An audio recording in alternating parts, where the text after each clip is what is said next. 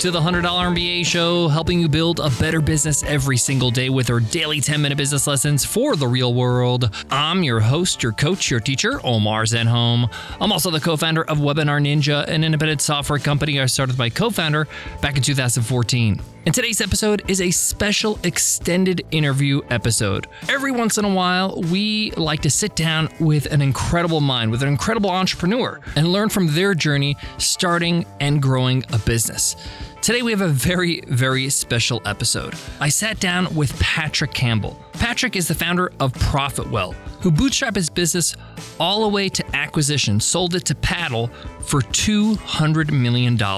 Patrick recently sold the business, and I wanted to sit down with him to learn about his journey, how he became the person that can build a business like this that's worth $200 million some of the challenges he had along the way, and what were the deciding factors to sell his business?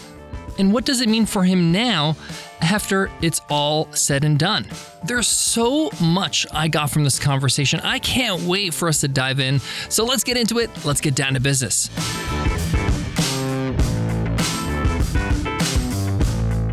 Support for today's show comes from Start Your First Online Business my all new 10 part audio course on Himalaya Learning. This is a course that's going to get you from zero to one. That's going to get you from thinking about your business to actually launching that business, getting it out of your head and into the real world. We cover things like validating your idea, creating your first product, pricing it, marketing it, financing your business, even creating your business website, and more.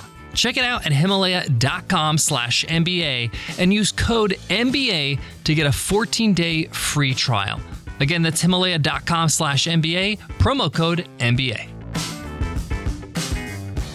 Having the right tools to run your business is really important, and that's why we recommend Xero. Xero is the easiest, most powerful accounting software we know. And the reason why we know is because we're big users. We run all our businesses with Xero. It integrates with our banking, all our financial apps and payment processors. It's easy for us, it's easy for our bookkeepers and accountants, and it's built for business owners, not financial nerds. If you want to make it easy on yourself to handle the numbers, check out Xero. Go to Xero, that's X-E-R-O dot com slash podcasts. I've known of Patrick Campbell for about five years now but I've gotten to know him personally as a friend for the last three years or so. We actually worked together briefly. He helped us out with our own pricing at Webinar Ninja because Patrick is the pricing expert in the SaaS world. But in today's episode, I find out how did he become that expert? How did he grow Profitwell in the first place and was able to leverage his freemium model of offering the software, the main metric software for free and building a business with services and other features behind that. But we also get personal. We talk about how selling his company for $200 million has impacted his life, his ambitions, his mental health. Let's jump into that conversation now with Patrick Campbell. I'll be back to wrap up today's episode and share some of my favorite takeaways. But for now, let's get into that conversation with the founder of Profitwell, Patrick Campbell. Patrick, great to have you on the show, man. How you doing? What's up, man? Good to catch up again. I'm totally. excited to uh, we don't get to see each other as often as I'd like because you're you're all the way on the other side of the world, down under, as they say. You're literally like the f- the furthest possible place. Like, I think I am now on the opposite. Yeah, I'm in Puerto Rico, so I think I'm like the opposite. Yeah, yes. exactly. So yes, we got to meet great. Scheduling was fantastic for this. Yeah, yeah, we'll meet in Europe or somewhere. So yeah, that sounds great, man. Um, we've known each other for some time. Uh, I consider you a good friend. I think you're. Uh, a very interesting person, and I don't say this just because you're on the show, but the reason why I think you're so interesting is because it's very rare, in my opinion. I meet a lot of entrepreneurs, a lot of people in business, where somebody is actually quite brilliant, but at the same time, a nice person. Very hard combination to hit. Like most people that are very smart, you don't actually feel like they care about you or they have their best interest in mind. They just don't have that um, those soft skills. And I feel like Mm. Uh, I was your friend before I kind of respected you as an entrepreneur, and that's very hard to hit. So I just wanted to start with that because I'm not sure if you're aware Thanks, of that. Man. Yeah. Uh, no, I think uh, it's kind of funny. So one, thank you. This is this is why I hang out with you for these compliments, basically. So I think you know what's funny. I've been thinking about this lately because you know, uh, as as maybe the lead is buried here. I sold sold a company for you know pretty good sum, and so you have this like interesting. Um, like I'm calling it a refractory period, uh, which is a little blue, but like you literally have this, you're like, what is life? What do I do? You're like you're having all of these mm. questions. And one of those things that kind of came up is like, I think that without being my own psychologist or psychiatrist, like I, I I'm just an incredibly insecure human being. And so like that manifests itself in a couple of different ways. And I think my way has evolved into like, trying to be nice, trying to be helpful, right? Mm. Because that that gives back the security of like people people like you or people like will um, you know respect you in certain ways, right? Um, like for example, like you know, I I have re- like you said, oh, he's brilliant or he's smart, and I was like, it's I I physically like jolts me like in an uncomfortable way. Like I can't even admit that I'm smart, even though I have all this evidence. I was about you know, to say, like, have that I'm smart. Seen your life? I mean, no, no, I know, but like, like so, but even then, like, I graduate, I graduated first in my class in college, and yeah. I didn't work that hard, right? Like, and and so it's like one of those things where, like, I was I actually did another podcast, and um, this was a long time ago, and it kind of started me down this path with Sherry Walling, who mm, I think yeah. you know as well, Rob's wife, and she asked me when did you realize you were smart? And i had this whole like therapy session on the actual podcast. And, yeah. and i remember being like oh I, I, don't even think that. And she's like well you graduated first year class. And i was like oh i guess that does mean i'm smart you know what i mean? It's, yeah. it's i think it's the insecurity that like helps me um you know keep and it, and it rears its ugly head in many different ways. But uh yeah, yeah. Uh, it's, uh, so i'm a student yeah i'm a student of comedy and i love uh stand-up comedians. You know, I have aspirations one day. But one of the things that is a common thread, what you're just mentioning, is that a lot of them, like they are incredibly confident on stage. They are great performers. They're amazing at what they do. But a lot of it comes from a place of insecurity where they feel like I want to feel fulfilled through the laugh, through you know the reaction of the yeah. crowd. Um, so you're in good company, so don't worry about it. well, it's it, it's funny you mentioned that. I was hanging out with founders last week, and then another founder like conference the week before, and uh-huh. I, I started looking. I started looking for it, and it's yeah. just amazing how much insecurity actually exists. And there's a whole podcast episode we could do yes. to to be great. Like are you lucky or are you insecure right? But it's probably a bunch of other things but it, would be a funny podcast to go down the rabbit hole of. Yeah. One of the things i don't know much about about you like we've hung out a bunch of times we've had chats but i don't know a lot about your upbringing or your childhood. Um, did you grow up in did you is it in the midwest in the us where'd you grow up? Yeah I grew up in Wisconsin. Uh, okay. So for any international folks, basically in the Midwest, which is like farm country, I grew up in a town with uh, more cows than people, mm-hmm. um, as the saying goes. And so, yeah, I, that's where I grew up. Um, upbringing pretty poor um, you know very my, my dad was a, a union uh, like tinner it's called it's like mm-hmm. a sheet mm-hmm. metal worker he worked on you know skyscraper roofs basically to kind of like finish those roofs off and there were plenty of times i remember of like strikes and stuff like that where um, i obviously didn't understand the nuances. I just knew that oh, this means we're we're you know eating Campbell soup every night, you know, something like that right. versus uh, you know anything else. Um, yeah, and so that that was a good upbringing um, for I think entrepreneurship and stuff like that. I, I, I actually never wanted to go into business. Um, I was going to ask you, were there of, any influences in your yeah. life or? So I, I, had a lot of entrepreneurial things that I did. Like mm-hmm. I was always looking for a hustle, if that makes sense. I yeah. was like, like I remember in um, even in elementary school, I we because of very blue collar household at a really early age we would make our own lunches because mm. that we were like parents taught us to make our lunches and it's like you're responsible for doing this. Well, being a lazy kid, I would instead take just a big bag of animal crackers and then just trade, you know, to get yeah, other yeah. things basically in school. And, and so, piecemeal your lunch. There, there, Yeah, exactly. And there's like because like my parents would never buy that stuff anyways, right? Like they wouldn't buy like the the stuff I would trade for for all the kids who had you know kind of the expensive made for them lunches. But I think the the other thing, and then there was a bunch of other like how do I make money? Like oh I can do a um you know a lawn care business. I can do mm. this. I can do that. Right? Like it never was. Let me start an online website. Right? Like some of the folks we hear about in our yes. in our space, but yes yeah, it was never. It was. It was the blue collar. I, you know, not having any money that I think like led to that, and then right. the the natural progression, which is you know almost cliche, was okay. We worked really hard in like a blue collar manner. You're gonna go be a doctor, right? Like to mm. this day, my dad wants me to be a doctor. Like even even he, he'll still be like, "Well, you would be a good doctor." Like he would be like he still says stuff like that, right? Um, oh, and then didn't didn't love Parents blood. sound like immigrants. Um, they're they're they're not, but it's like same vibe, right? Like it's a very vibe, similar vibe. vibe. You're i like to say. it's like I worked, you know, I I I worked my butt off for overtime so that yeah. you could like go to that summer camp so that you know you go be a doctor, right? Um, didn't love blood or anything like that. I went. I actually went to a, a summer camp for p- kids who wanted to go to med school. Mm. so that was a very niche camp, and um, I saw a guy. It was a recording, I think, but it was basically he got like cathed his heart or whatever, like where they like take the needle through the leg and go up to the heart. I like turned white and basically passed out. And then uh, I was like, well, I'm gonna go try to be a lawyer because that's the other professional mm. craft, right? And uh, um, yeah, so that's that's kind of the early days. I, I, don't know how deep you want me to go to. No, but that's great. I mean, that's that's. Uh, um, there's so many things that I'm listening to what you're saying, and I'm like, I can definitely resonate with that. Growing up, uh, one of the things that we kind of chatted online about, um, because of the way we grew up, like my parents are immigrants. They came to the country with nothing. They didn't. When I say nothing, like they came from Egypt and they don't know English. They don't know where to get their groceries. They don't know how to get a driver's license. The the yeah. they try to get a job and they don't recognize their degree from Egypt, so they got to do their degree all over. Like it's just like yeah. literally not. Tell me nothing. about that. It's brutal. Yeah, it's brutal. Yeah. So growing up in that environment and same same environment, like where your parents are like, you know, uh, making ends meet, trying to make the dollar stretch.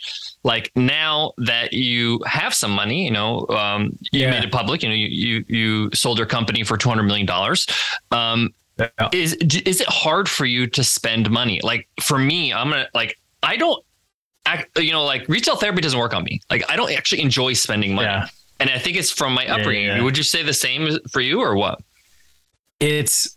I'm glad you asked this question because I'm gonna I'm gonna be a little uh, a little uh, telling with it because what's really funny about it because like oh you made millions of dollars like and you're complaining about how hard it is like to think about money still like it's not a very sympathetic thing mm-hmm. but it is really funny like I so one, uh, the short answer is no. I don't spend anything still.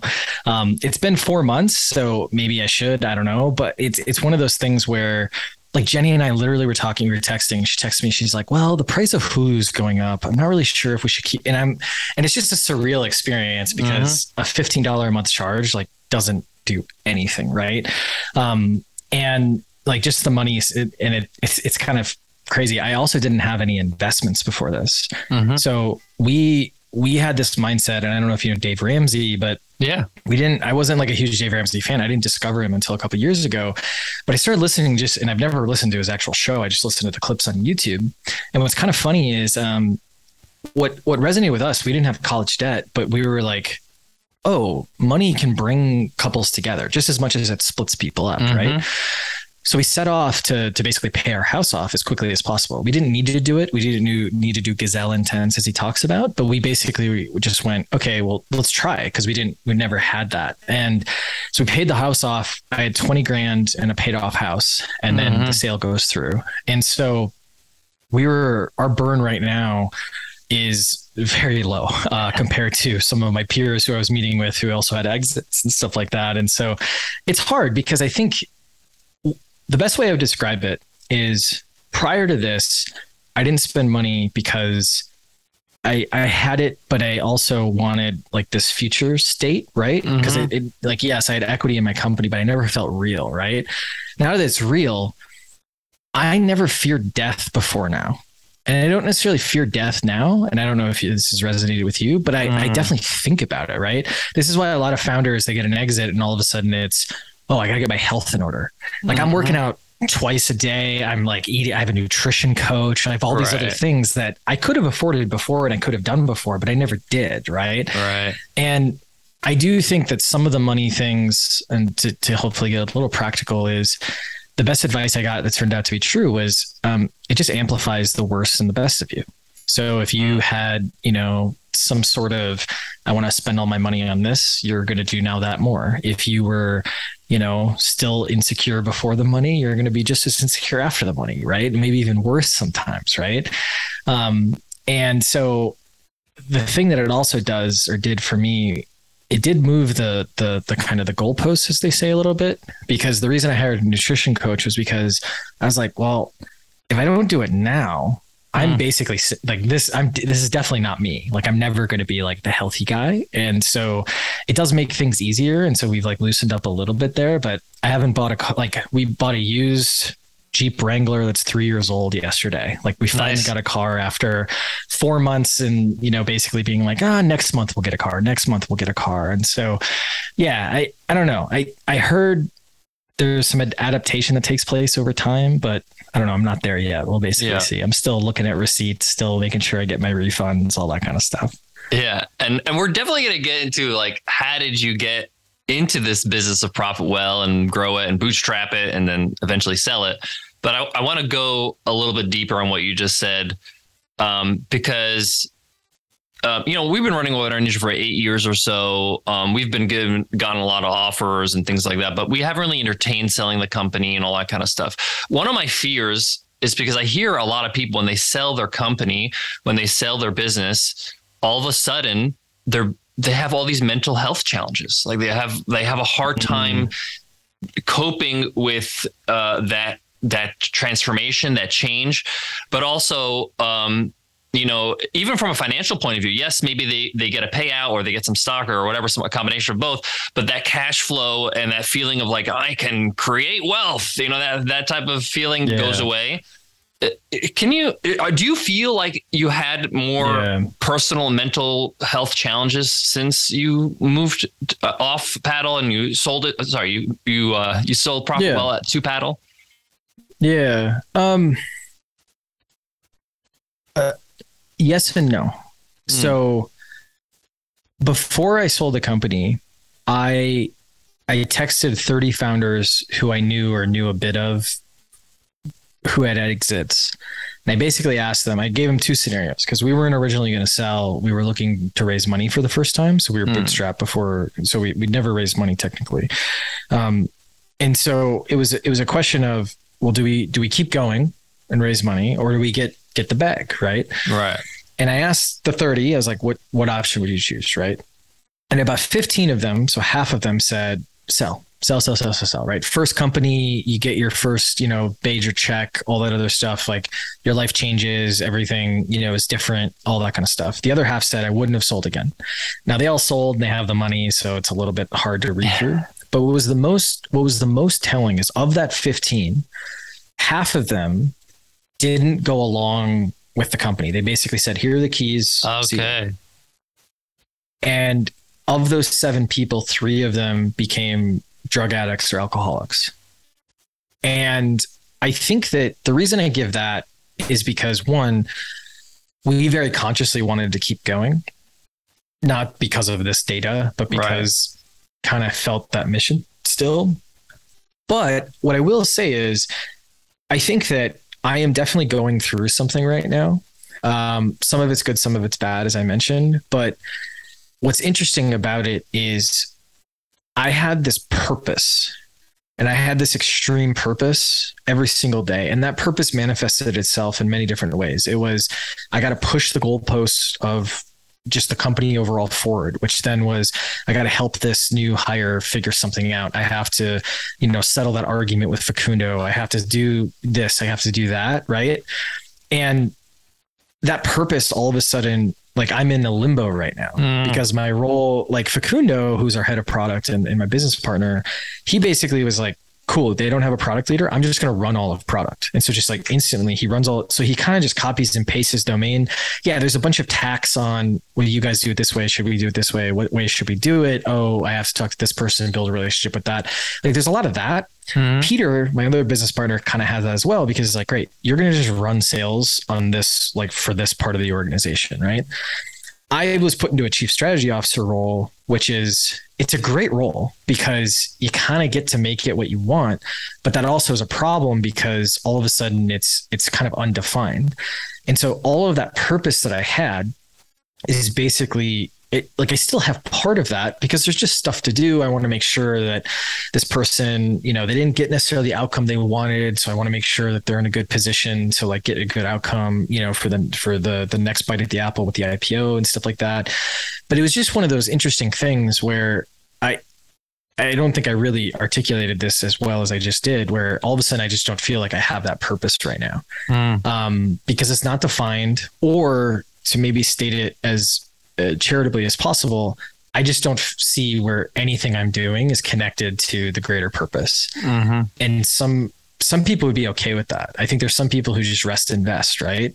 I'm just not wired that way mm-hmm. um, because I get so much purpose from my work. Um, and so, yeah, I'm I'm going through mental health challenges, I guess, and part of it's causing existential crises of, you know, not just who am I, but what do I want out of this, right? Because uh-huh if I just want to kind of take a active rest, kind of what's going on is perfect, right? Because I give some value here and there, I answer some questions, I do a project here and there, but I'm just kind of, you know, go, right? Um, but I don't, and it's not really me, right? And so I don't know, I don't know how that manifests. And so yeah, I'm I'm going through some stuff, and it's again, it's not, it's, it's such a privileged thing because obviously, like yeah. you know, great, all my mental health challenges with my big bag of money, right? You know, and so, but it's you know, problems and pain. It's real, are, and are, yeah. Uh, uh, you know, people will experience this uh, at some point if they ever sell their company or they go through a challenge like that.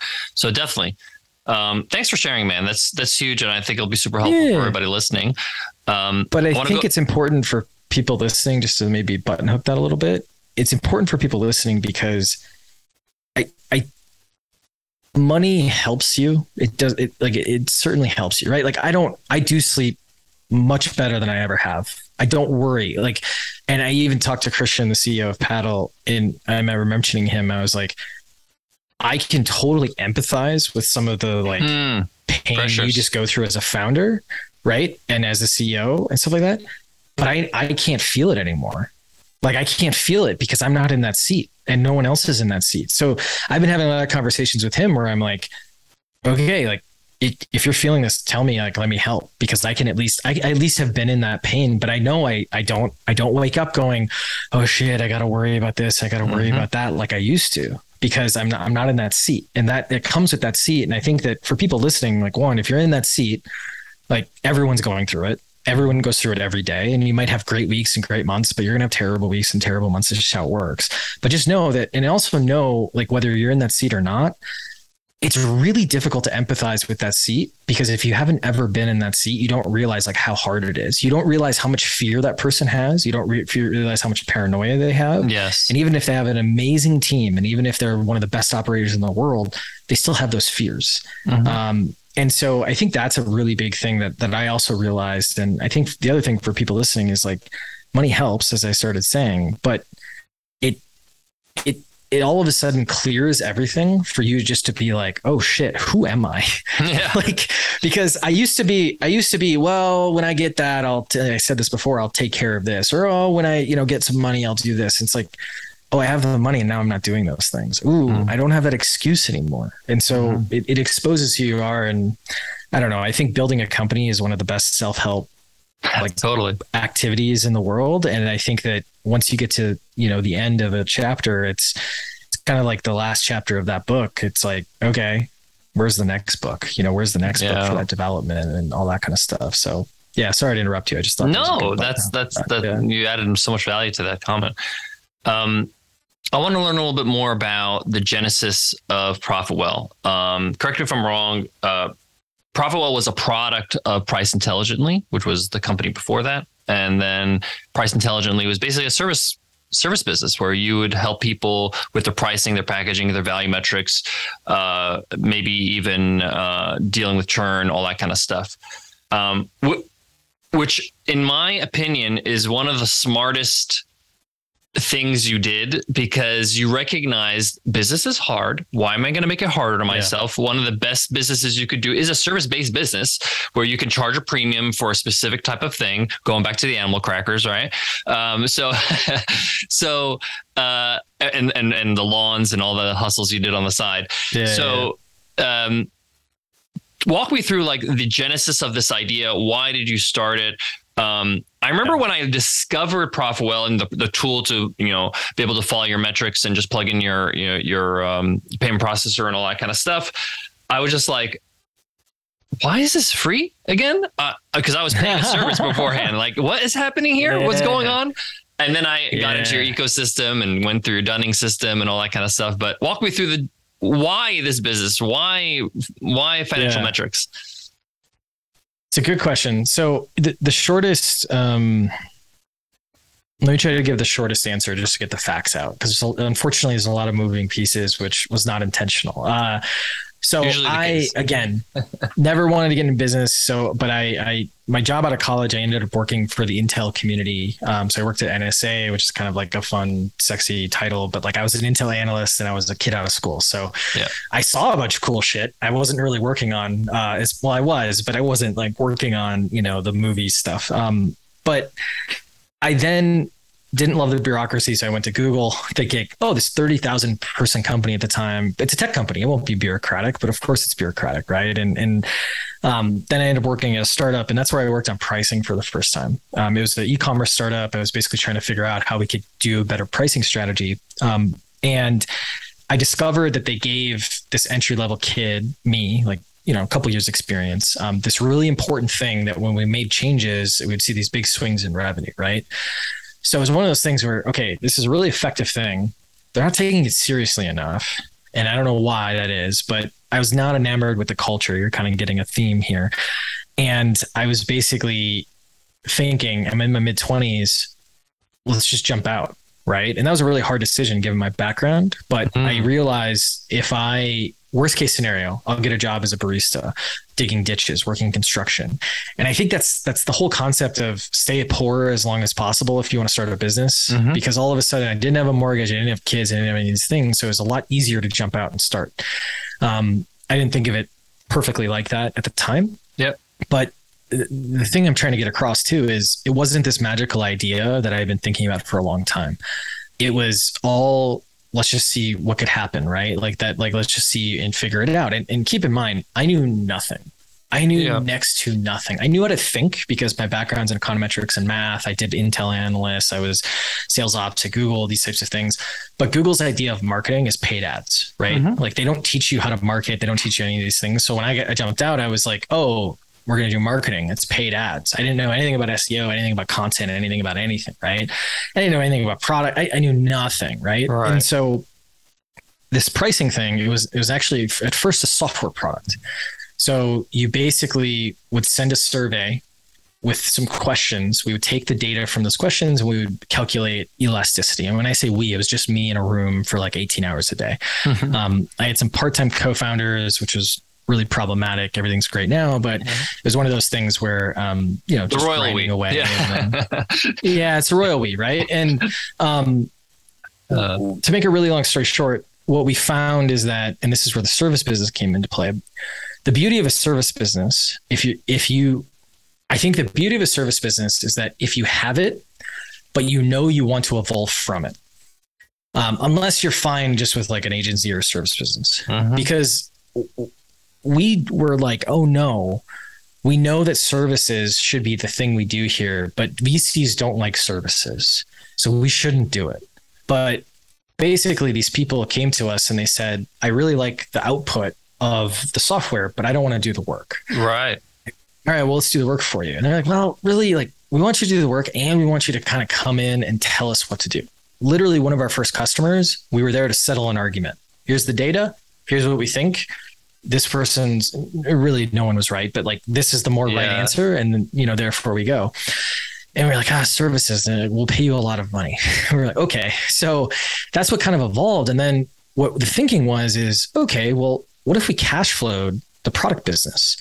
and we cash flowed and started building this business and eventually we'll get to at first it was we're going to host every pricing page in the world then there was a bunch of other ideas and this point we had i brought peter on um, to lead kind of the sales side and i think that what really worked out is we always knew we wanted to evolve from the service business and i think mm. the reason that works so well is because we had about 50 60 i think at the time it was actually like 70% margin on that business because the pricing was good and the problem was or the, the the the good thing was we poured all of that back into the business. This was going to say it was if, funding the software. Okay. And if you have this vision of we're going to get beyond where we are, that's what you do. If you don't, you end up taking those distributions, right? Mm-hmm. And all of a sudden like yeah we'll throw 10% into development we'll throw like but no we were like we want to build something big. This is our funding quote unquote. So like every single dollar was going into investment somewhere right? Right. And this was a good and bad thing because it was how we were funding ourselves right that first year or the first six months of the business, it was just me. I sold like $112,000 worth of services essentially. Um, and then that next year, I think Peter, um, and uh, with help from me, um, sold, I think it was probably like a half a million, right? So all of a sudden, like things are stacking up and we're getting this funding. The issue, there's, there's a couple issues with this, but that was, that was basically where we went. And when we were thinking about the product, we were helping a company that was about to IPO with their pricing, and we discovered that they were calculating churn and MRR incorrectly. Mm-hmm. And while that was happening, which are if you're not in SaaS, too, like this is the equivalent of opening your bank account, seeing the number, and still getting it wrong. Like it's just that fundamental of a number. This is a common and, issue, by the way. Yeah. Yeah, totally. And and what we wanted to do was we wanted to get to something that was more ubiquitous in terms of software. So we kind of started putting two together. And the original thought was this will give us the data to do the pricing stuff we want. So if I get your financial data, I can then say, okay, here you got a bunch of value, but here's like where your pricing's wrong. And mm-hmm. you know, if you just click this button, your pricing will be magical, right? And long to make the rest of it as short as possible, um, we weren't going to do give that away for free. Yeah. We started giving it away for free because there's a bunch of competitors in the market.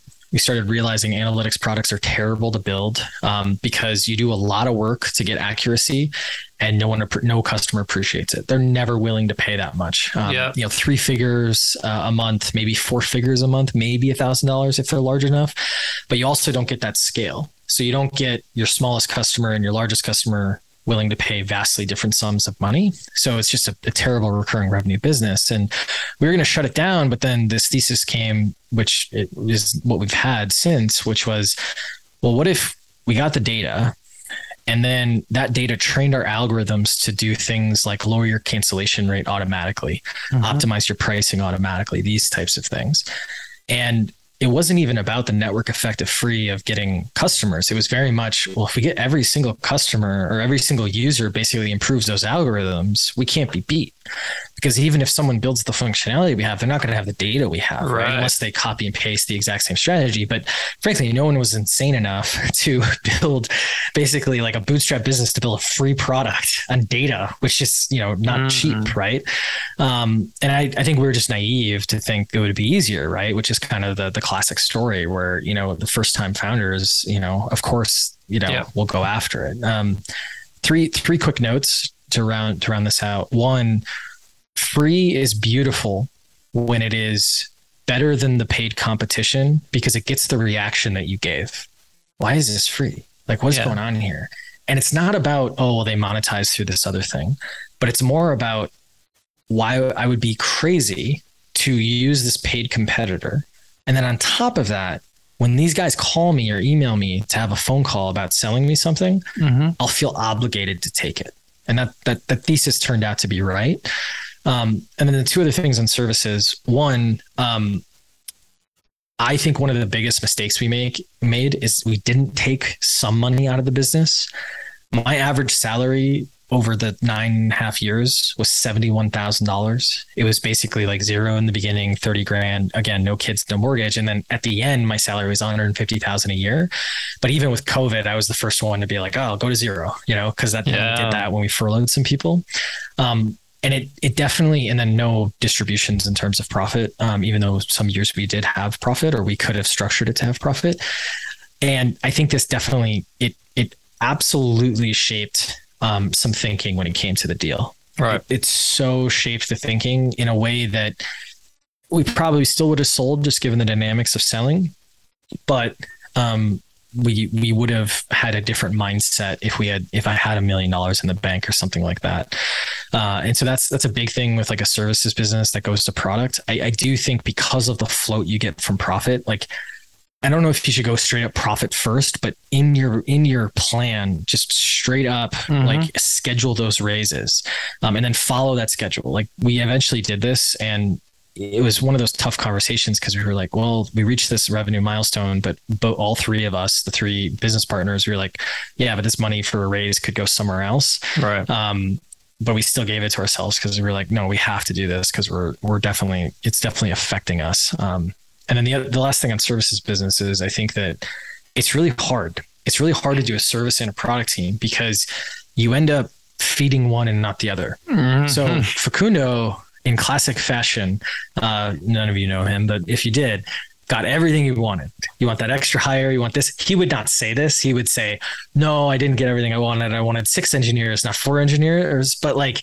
he got everything he wanted. And then Peter and I, who are kind of like trying to run the rest of the business, we we would always like it, and it wasn't there was no trickery. It was just us like right. thinking clearly. We would just like yeah yeah have the engineer have the because the product was such the focus. Well what ended up happening is the product team got so far ahead of the rest of the company. So even marketing like our product team was cranking. We had this free product. We were finally hitting a clip and i was the only person in marketing in addition to like running the company right. and, managing stuff right?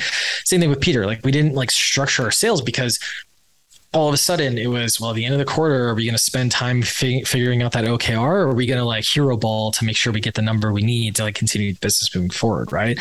And so i think that's another thing you have to keep in mind is like you have to like if the service business is going to be something that also grows you have to fund it not necessarily equally but you still have to fund it every single quarter and increase that funding.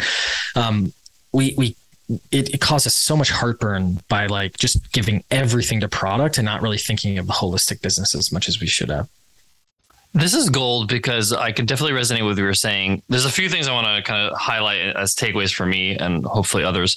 Is one, um, you were able to build a superior product because of the services actually the data that you knew was important to those clients yep. were features that i now enjoy in ProfitWell like i can now i have that feature that uh, offers an upgrade to people that are most likely to upgrade because you have all the data on who upgrades at what time and the activity of that user yep. and all that kind of stuff. But because you were in the trenches, because you talked to customers, you actually did your job was basically customer interviews yeah. for a profit.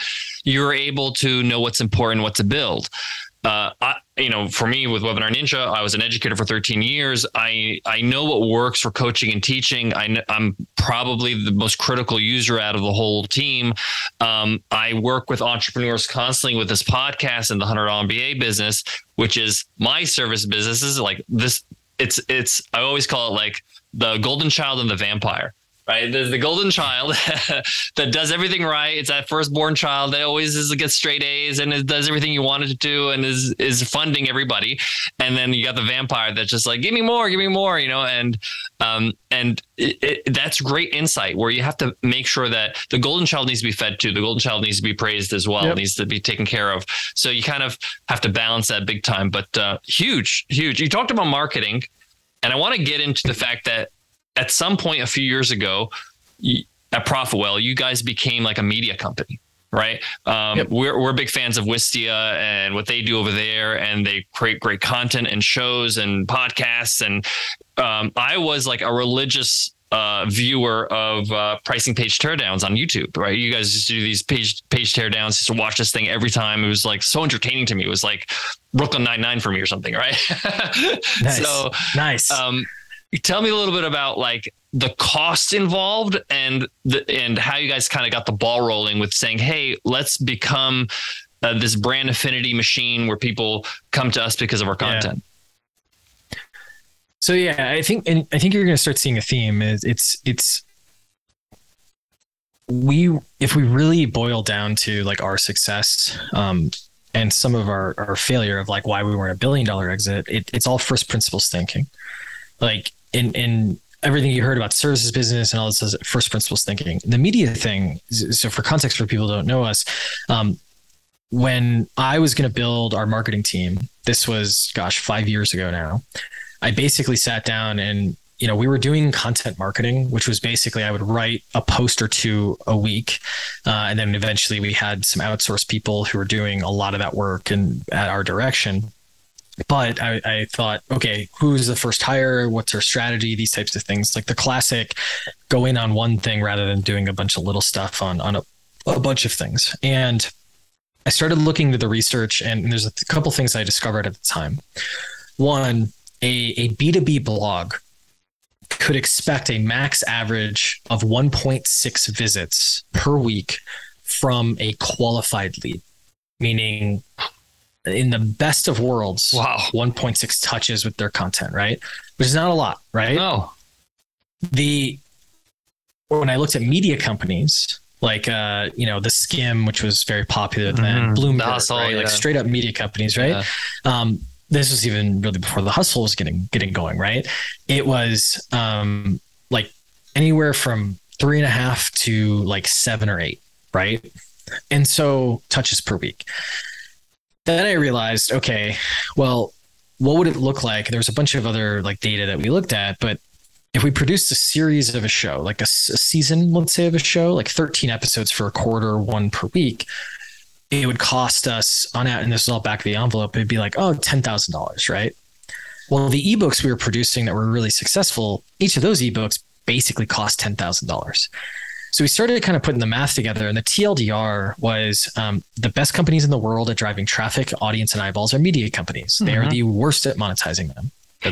probably the best business at monetizing is SaaS or software, like depending on how you look at it, but they're very good at monetizing traffic probably kind of terrible at driving traffic actually um, if you really compare it this is why i love going to certain conferences where there's a lot of direct response people or e-commerce people because just the conversations are just insane like you're like oh you're on such a different level than any b2b marketer i've ever met uh, when it comes to brand or e-commerce or, or um, mm-hmm. you know facebook ads those types of things so long story short that was kind of the beginning and we basically thought okay we're going to do media and the difference between like an inbound marketing and inbound media strategy is that inbound media is basically you're producing episodic content. And most of the time it is podcast or most of the time it is video. It could be written episodic as well, but you're trying to build audience rather than just try to drive people to an ebook or some mm-hmm. sort of mm-hmm. offer, right?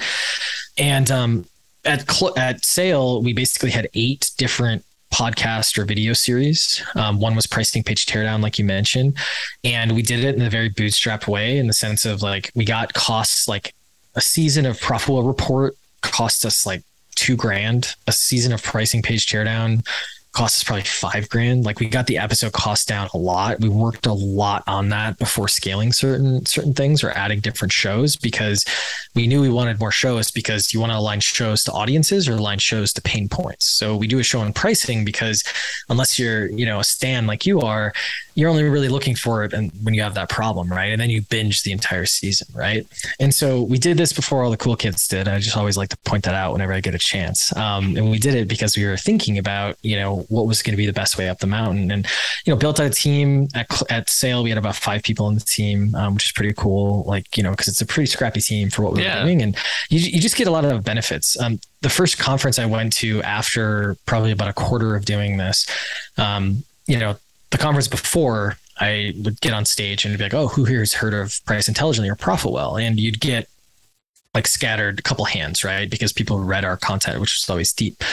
That conference I went to after that quarter is like, you know, 75, 80% of the room because we started doing video and video just gets a wider audience. Yeah. People like to consume it. They share it more. Um, you know, people are just lazy, right? And, you yeah. know, there's certain types of content I want to do only written, but um, it was pretty powerful. And then, um, it also made us look so much bigger than we are. It was also Wow. part of the the value of the sale was oh we have this brand and we have so many people not only using this free product now, um, which has about thirty thousand companies using it, but we also had you know so many people just eyeballs you know coming Right. to us, um, and I think it definitely played out you know the thesis, which I think is great. That's pretty incredible, man. And the content, the quality was incredible. It was like high production quality. And, um, you know, Nicole, my co founder and wife, she's uh, a New York Film Academy graduate. So, like, we're, we, we really are snobs when it comes to like watching content online. It's like, come on, make, make, uh, make a little bit of an effort here. You don't have to have your laundry in the background, or whatever. you know, like the point is, is that, um, it, it, it, felt a lot more expensive than five grand for a season. It felt really like um, really well done. So well done with that for sure. Um, you are, in my opinion, are probably the pricing expert. I can't think of anybody who's like more uh, seasoned when it comes to pricing and uh, you know packaging and value and all that kind of stuff. Over the years, what is some area in pricing or or or, or um, pricing pages or packaging did, did you change your mind on? Did you feel staunch about one Hmm. at one point and feel like, uh, I don't think I believe that anymore? Yeah, I used to be very anti freemium Okay, Uh, wow. because you know you're the you're the pricing person and you're talking about free right you know there's no the price is zero but the reason i was is because i didn't realize um freemium is not a part of your pricing. It's part of your acquisition. And i think people because it's a zero dollar plan they put it in part of pricing. You got to think about freemium as like a premium ebook right? Like that's that's really what you're doing is you're opening the top of your funnel with a very high quality piece of content which is a free product. Uh, so that that's a big one um, that I've changed on. I think that like all entrepreneurs and content writers, I think in the early days you're you're a little more sure of yourself. You're Yeah. like you have to do this, you have to do this, you know. And then over time you're like, well, it depends on what you're optimizing for, and it depends yes. on like we had one of those well for. conversations. Yeah. Yeah, and then I think I think there's also um, one of the most painful things to realize, both from a soul perspective, but also just from a, a success perspective, was um, I used to teach how to actually figure stuff out. I used Mhm. to teach like customer development. I used to teach because because that's all it is. Like what the big secret with pricing is there's there's one group of people who understand where you should be priced. It's your customers. You just have to talk to them in the right manner. You just have to like break through. And when you get certain data, you have to interpret it certain ways. And it's a skill that you can learn, but that's not a pill. It's not a silver bullet, right? Yeah. You know, and people like like the quick, just tell me what to do. So I'd go to these conferences and I would teach or I'd run a workshop and I'd go through here's everything you should do and here's how to like get the survey data and this is when you get the survey data how here's how you clean it and here's you know the Mhm. objection handling of oh it's a survey right? You know those types of things. And then you know 20% of the audience would do it and they would see oh my god this is amazing right? It's the same reason whenever we talk about customer development everyone retweets it because they know they should be doing it but they don't do it because it's Right. it's not the path of least resistance right so i i stopped doing that because it was like i would get these amazing reactions but then no one was doing the stuff so i started breaking things down to a little bit of if this then that um or like here's the starter thing to do right Yeah. um, like one of the most successful like pieces of content or parts of a talk that I have now is here's the email to send when you're raising your prices, and it goes over really really well. But it's also like yeah, but don't send the email unless you've done this and done Yes, this and yes. done this and done this and all these other things, Yeah, right? It's and a soft skill. Yeah. you know that's yeah it's hurt my soul a little bit and but i just think that's business right like people want and this is ironic given our whole mission is very do it for you on basically everything right Yeah. um, and that's also why paddle made so much sense because they're very do it for you for billing and tax and everything like that and we're do it for you for pricing and retention and those types of things so um, i'm trying to think of another really practical example as i go through that i think um, i used to so I used to kind of think about like a lot of people talk about good, better, best. Mhm. I actually think good, better, best is it's the equivalent of Columbus discovered America in 1492. yeah, like it's information and it's like a piece of information for you, but as soon as you go to like even high school, if not college, you learn it's a little more complicated, right? Mm-hmm. Um, with like Native American tribes, and you know, we don't have to get into U.S. history. But yes. long story short, I, good, better, best is basically it's really good advice because before that, everyone would just have one price. It's hundred dollars, and then people were like, "Oh, different customers, you know, we should have different price levels." But then it's like, yeah, but then you got to take it to the next logical conclusion, which is it's a lot more than three. Yeah. so like, how do you manage that? And this is where value metrics and pricing metrics come in, and a bunch of other things. Um, the other thing I did too, uh, which I think is interesting and might be applicable for other folks, is there's this thing called the Professional Pricing Society. I have never been a member. I have never gone to an event.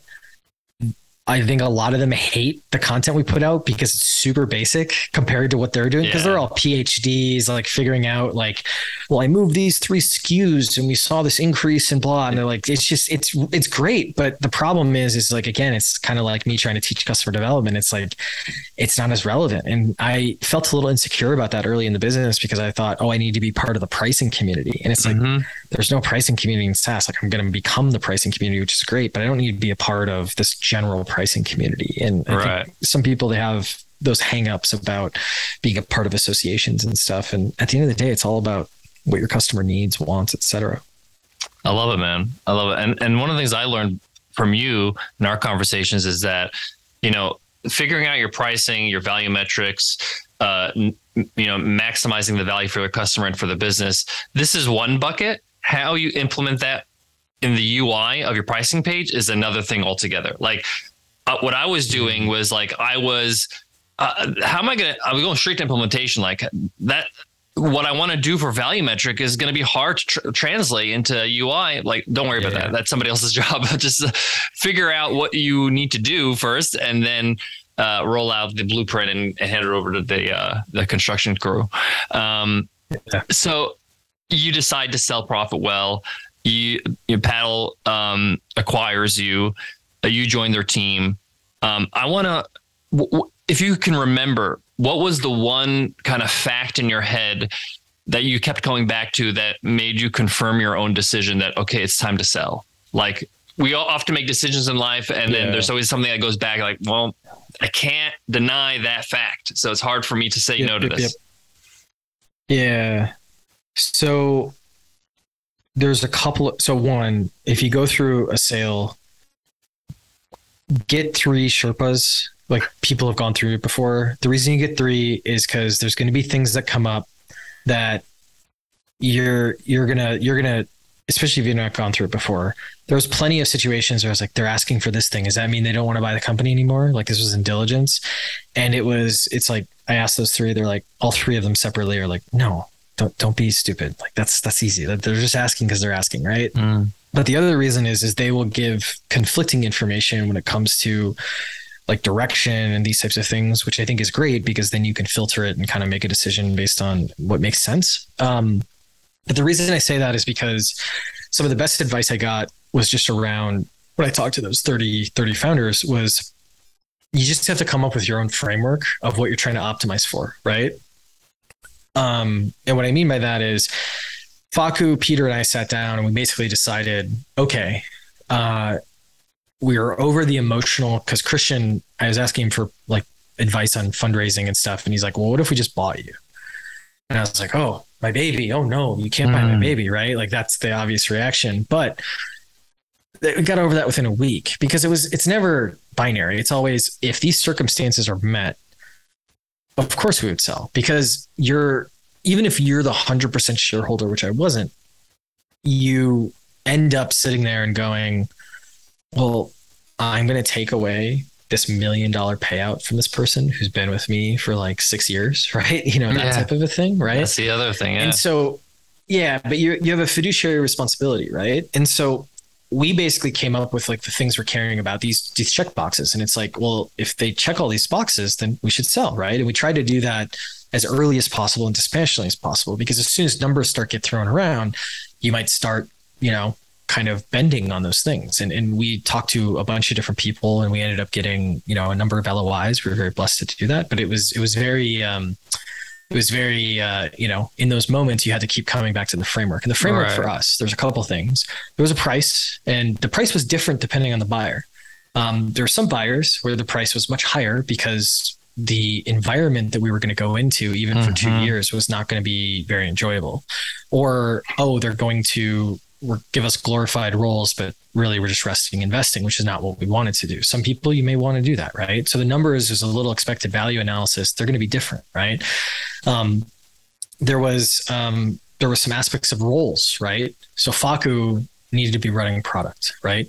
Um, you know, I needed something substantive, right? And one of the mistakes I, I think I made is I didn't define my role enough before. Um, I Mm. think we really should have defined my role beforehand because it, it just led to the vacuum that I was telling you before we were recording, where it's like now it like is kind of changing, and when it's not changing, it's like not necessarily. I don't want to say it's not being taken seriously. It's a little too judgmental, and I don't mean it in a judgmental way, but it's like there's just there's all this ambiguity, which means like I don't feel as fulfilled as I I, I could, and Right. they're also you know they're not like that's fine. They're like oh that sucks. Like how do we figure this out? But it's it's you know there's always this day to day business stuff figuring out. So it's tough. Like getting acquired, I think is a lot tougher than people think. I didn't think it was going to be as tough as it was, and it's and it's actually a really easy one compared to what I've heard from a bunch of other people.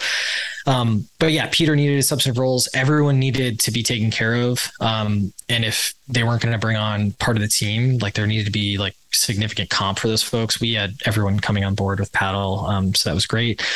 Uh, and then there was some there were some other pieces around like the decision making, like why even if they checked all these boxes, why is it a good decision? And I think this is kind of what you're getting at. I think for me, we sit on top of all these billing systems, and it was almost impossible to see a future where we either didn't build our own billing system, which then puts us in basically partner different world. conflict, right? Oh, yeah. or um, we started getting real close to that rail and they would not be able to like we already have this issue with certain billing systems i won't name them where it's like we just we just can't get the api access that we need to create a great product and then we have to decide do we build a crappier product than this other billing system or do we just not build it right which is a tough situation to be in so there's this like channel conflict that is or this partner conflict that's potentially happening the other thing that was sitting in the back of my mind was very much um, uh, our TAM is tough. So there's only about 150,000 subscription companies in the world. SaaS business, subscription media, subscription Yeah. commerce. There's only 150,000 logos, and that number is not growing that fast. It's it was flat in 2018. Like it actually went down a little bit in 2018. So it's not like now the revenue on those companies is growing exponentially, and that's Mhm. great. That's why our pricing models are very pay for performance. But climbing up that mountain was just going to get harder and harder, even without this potential partner conflict, right? And you really our already dominated the market. Yeah, we had 30,000 companies out of the 150 using it, right? Um, and that was, you know, we didn't always serve more than just SaaS, right? And so we had so much of this, we have so much more of the SaaS market than than I think um, of the other markets. But what's fascinating too is that when you think about that partner conflict, it also is coming from them because, you know, Stripe, their analytics, they're not accurate, they're pretty basic, but like it's something, right? Someone's going to look at their graphs and be like, well, I don't need these other graphs, even if they're free, right? Even if they're deeper. And we could solve that by just constantly going deeper, but how many fronts are we going to fight? That's a really big question, right? And so we kind of looked at this and we went, okay, well, if the multiple's great, all this other stuff's great, we feel like we'll be fulfilled enough. And then we'll also feel like we got the number for the work that we did. And we're going to go on an adventure going forward with like a group that we really like culturally resonated with, which is paddle. Um, you know, okay, like again, we'd be selfish or egotistical Mhm. not to sell. And I will say the one thing that probably was the thing I kept coming back with, which was your original question. I asked Faku because I think I'm to build with Faku and Peter the rest of my life. Like there might there will be other people, right? But I think it's like when you find that group, it's so hard finding the group, and then you spend so much time getting to work together, and then all of a sudden you're just done, and you're like, okay, good luck, guys. Like no, you, you probably want to you should build together. But I asked him, I said, hey, are we doing this in ten years? Like this Mm. profitable, basically. And he's like, no. And I was like, okay, like crazy market, all these other check boxes are coming. Like, we got to do it. Right. And so that was the thing I kept coming back to, which I didn't think would be the thing that I would keep coming back to. But if he was like, yeah, like, then I don't know, maybe we wouldn't have sold. And I don't know that maybe that would have been a mistake. So it was, it was a regret minimization, definitely, but also you know, you got to keep those folks who are your 10x people, which are typically your business partners. That's why you work with them, like Mhm. kind of going. Um, and there was some other things where we were really bad at hiring um, middle management. I, there's a lot of reasons for it. Some self-inflicted, some not. We were really good at developing that talent, but all of a sudden, that talent average tenure is like six years of our core management group.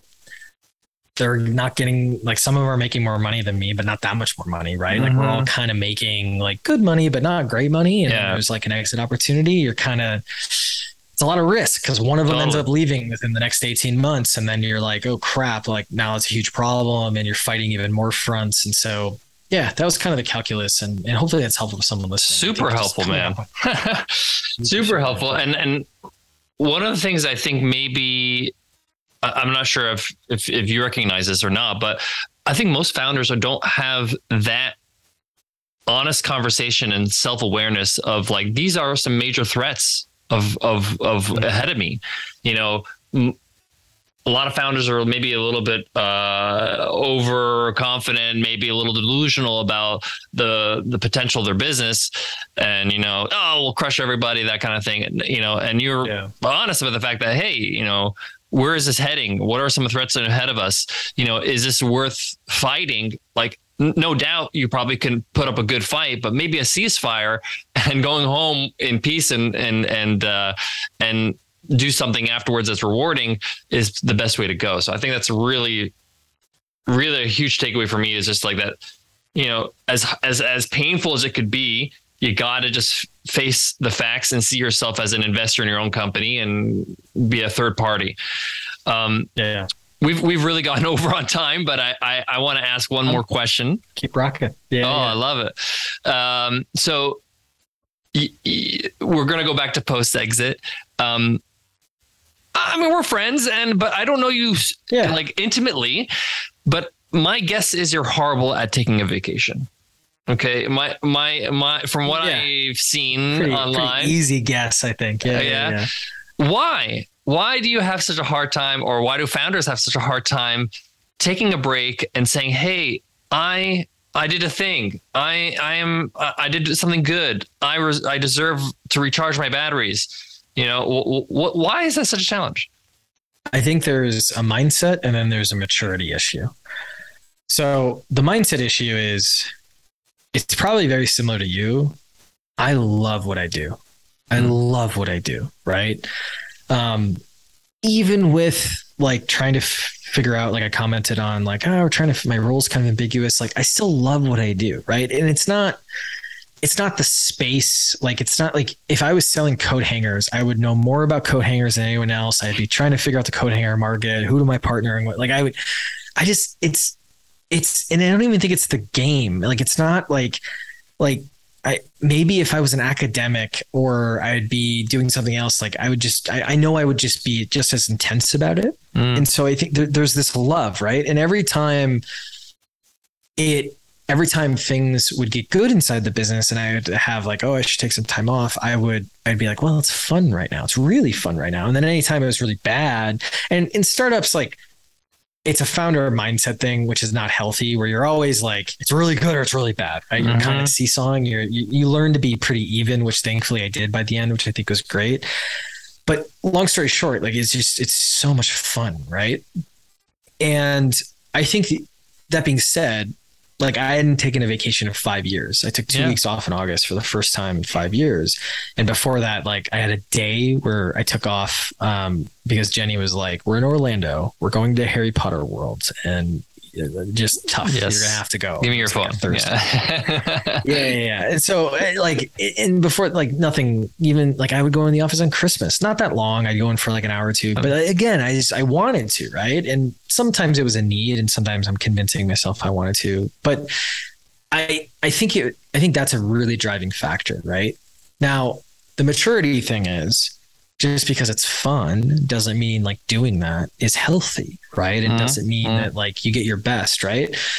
And I don't know. I, I think that I don't buy into the narrative that you have to take X amount of time off to be better. Like I just don't buy into the narrative. I think it's the same narrative with work life balance. Like, no, like you're looking for work life fit. And if you want this side of life, then you need a job that fits that life. Same, like, and I love what I do, and my life fits around what I do, right? Which is a little bit of a flip.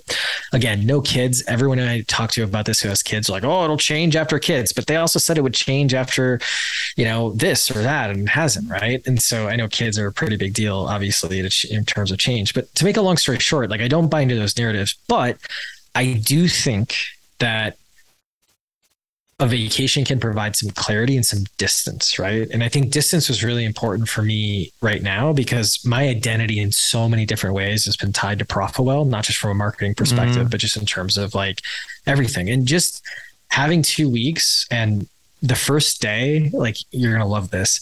The first, I had so much anxiety the first day. I just started walking, and I walked on a treadmill for 31 miles, like right. just an insane amount because I was just going like crazy.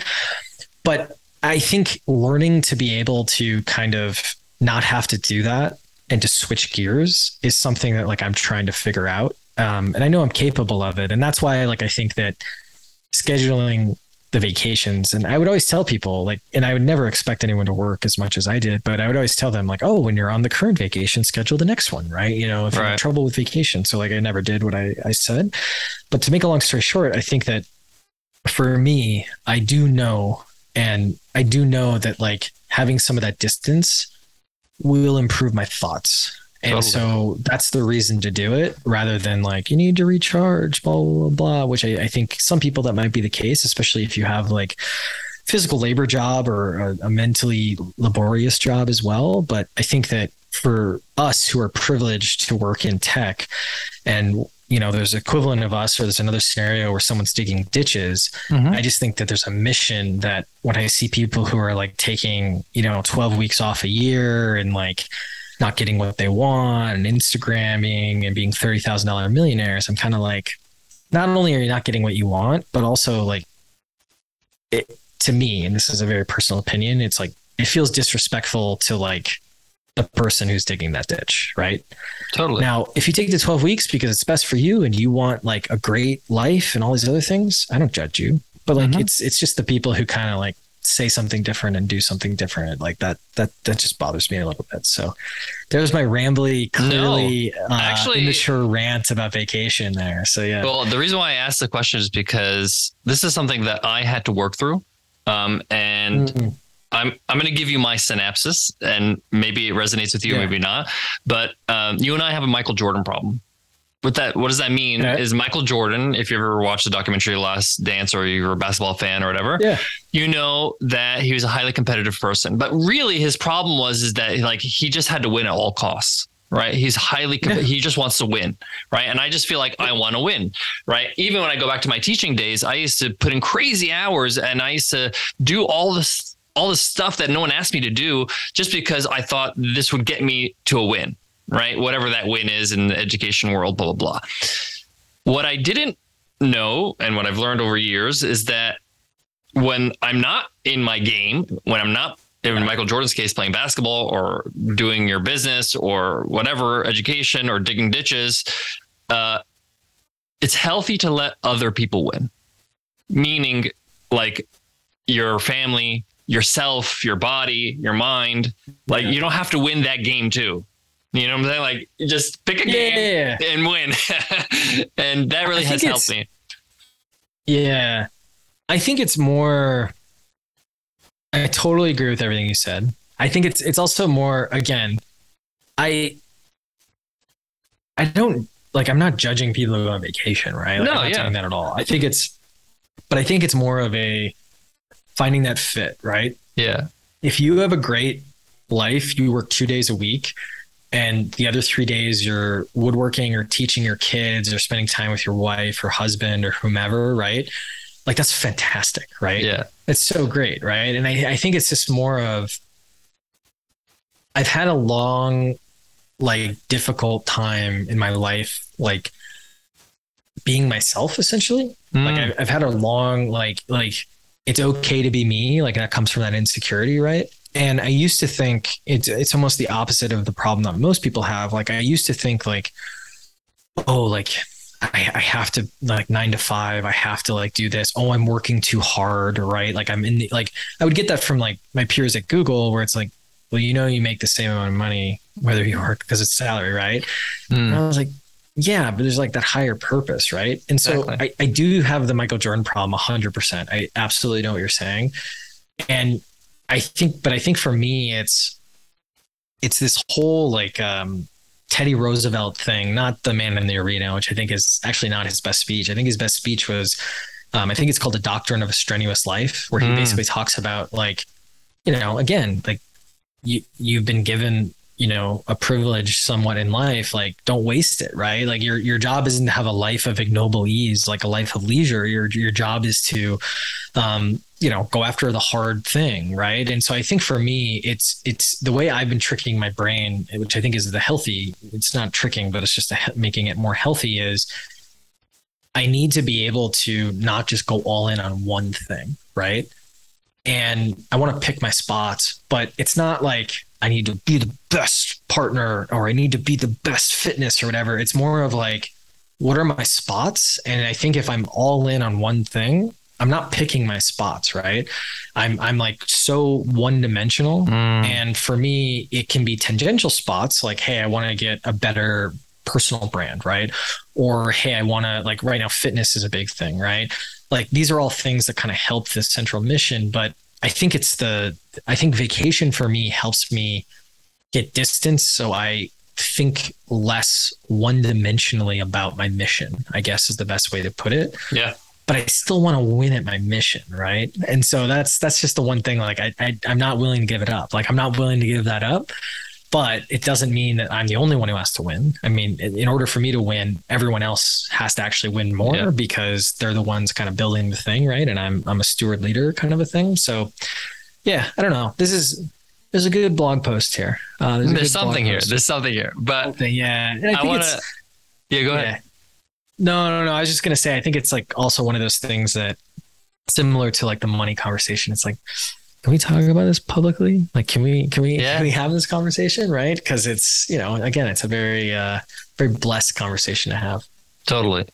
Uh, Patrick, I love sitting with you, man, and chatting. I forgot we're recording a podcast, uh, you know, a few times when we we're Right. chatting away. Um, I'm always here to help you and support you in any way, uh, professionally, personally. You, you know, I'm a big fan of what you've done in your life, and I've been um, really grateful of your generosity over the years. So, thanks for being on the show and and supporting uh, other entrepreneurs uh, get better at what they do. Thanks, man. Thanks for having me. And likewise, I, uh, I still tell Jenny about those cookies. I was like, oh yeah. I was like, she's like, who are you The talking to? I was like, remember the guy, remember the the guy and the gal who like gave us those cookies? He's like, yeah. I was like, yeah, it's his podcast. And I I'm was the like, cookie great. guy. Tell him I said hi. So yeah, yeah, yeah. Yeah, those are called It's okay to be the cookie cookies. guy. You're more than the cookie guy. She just that's what she remembers. Yeah. Because if I was like, you know, the webinar guy, she'd be Yeah. like, what? I know, Yeah. no, I don't, because she doesn't So- know your business as well or your Yeah. Nicole's business. So So awesome, they're, called, they're called. Anzac cookies, which is Australia New Zealand uh, Army Corps, and basically it commemorates when they uh, went to World War II together and fought, and uh, and those cookies are just basically coconut cookies. They're great. They're Yeah. great. We're still Yeah. talking about them. It's been Yeah, three love it. years pre-COVID, man. free So, free plug for Anzac cookies. There you Awesome go. stuff, Well, now man. that Thank everything's you. open, I hope we I hope we get to see each other pretty soon. sure. Yep. Thanks again, Pat. I got more on today's episode, but before that, let me share with you some of our favorite tools. We all know the power of an email list and growing our email list, but managing it, automating our emails, making sure they actually get into the inbox, that's where ConvertKit comes in. ConvertKit is an all in one email marketing platform. I've used a lot of different email marketing platforms, and we use ConvertKit for a reason. It just works, it does what you need it to do. It's simple, it's easy, and it keeps improving every single day. Plus, you can start for free. Go ahead to 100mba.net slash convertkit to get started. We also love WP Engine. We host all our websites on WP Engine, and it's for good reason. It's the best. It's super fast, it's secure, and their support team is out of this world. It's like having your own technicians on call 24 7. Most of the time, when I need something done and I get on chat, they don't tell me what to do. They just do it for me. Exactly what I want. If you're hosting a website, especially a WordPress website, check out WP Engine. And as a listener of the show, you can get 20% off. Just go to wpeng.in slash MBA and use code WPE20OFF. WP Engine, the best way to host your website. Wow. What do I say about this conversation? I thoroughly enjoyed sitting down with Patrick and getting the chance to really get into his head and understand what his experience has been like. You know, one of the things people don't talk about is that success has challenges. When you look at Patrick's situation from afar, he's like, hey, this is amazing. This guy bootstrapped his business. He sold it for $200 million to Paddle. The guy must be living the life. And yes, that is huge. And that's an amazing accomplishment. But he's got to move on with life. He's got to figure out another path. Yes, he's comfortable financially, but that's just one part of life that's sorted. It's a big part, but we have to be aware that when we're in that pursuit of growth and financial freedom and abundant wealth, that yes, it will solve some of our problems, a lot of our financial problems. But like Patrick says, it just heightens who you are. It heightens or highlights all the habits that you had before. The things that about yourself that you're not happy with are still there. You need to still work on them. And I really meant what I said about Patrick. He's one of my favorite people because he's incredibly smart, he's brilliant, but he's humble and kind. A tough combo. And he says it's because of some of his insecurities. Well, I guess those insecurities keep him humble. It makes him feel like he needs to kind of compensate and go the extra mile to make sure people are taken care of. Well, I gotta say, Patrick, you're amazing. And you've been a good friend to me and to Nicole and our business. And you've done an incredible job being vulnerable and sharing your story with everybody who listens to this podcast. Thank you so much for listening to the $100 MBA show. If you love what you hear, hit subscribe on your favorite podcast app. And if you loved today's episode, go ahead and share it. Just send them to 100mba.net slash MBA2143. Before I go, I want to leave you with this. I want to remind everybody that, you know, Patrick grew his business, he sold over $200 million, and that's amazing and it's inspiring. But that's the path he took. It's not the path everybody should take. Maybe that's not right for you. Maybe you should be running your business for your life because it gives you joy. Maybe you should grow your business to the point where you sell it for 10 million. Everybody's situation and wants and likes and ambitions and what's best for their circumstances is different. So take inspiration from today, but carve your own path and make your own decisions on what to do with your business. Thanks so much for listening, and I'll check you in tomorrow's episode. I'll see you then. Take care.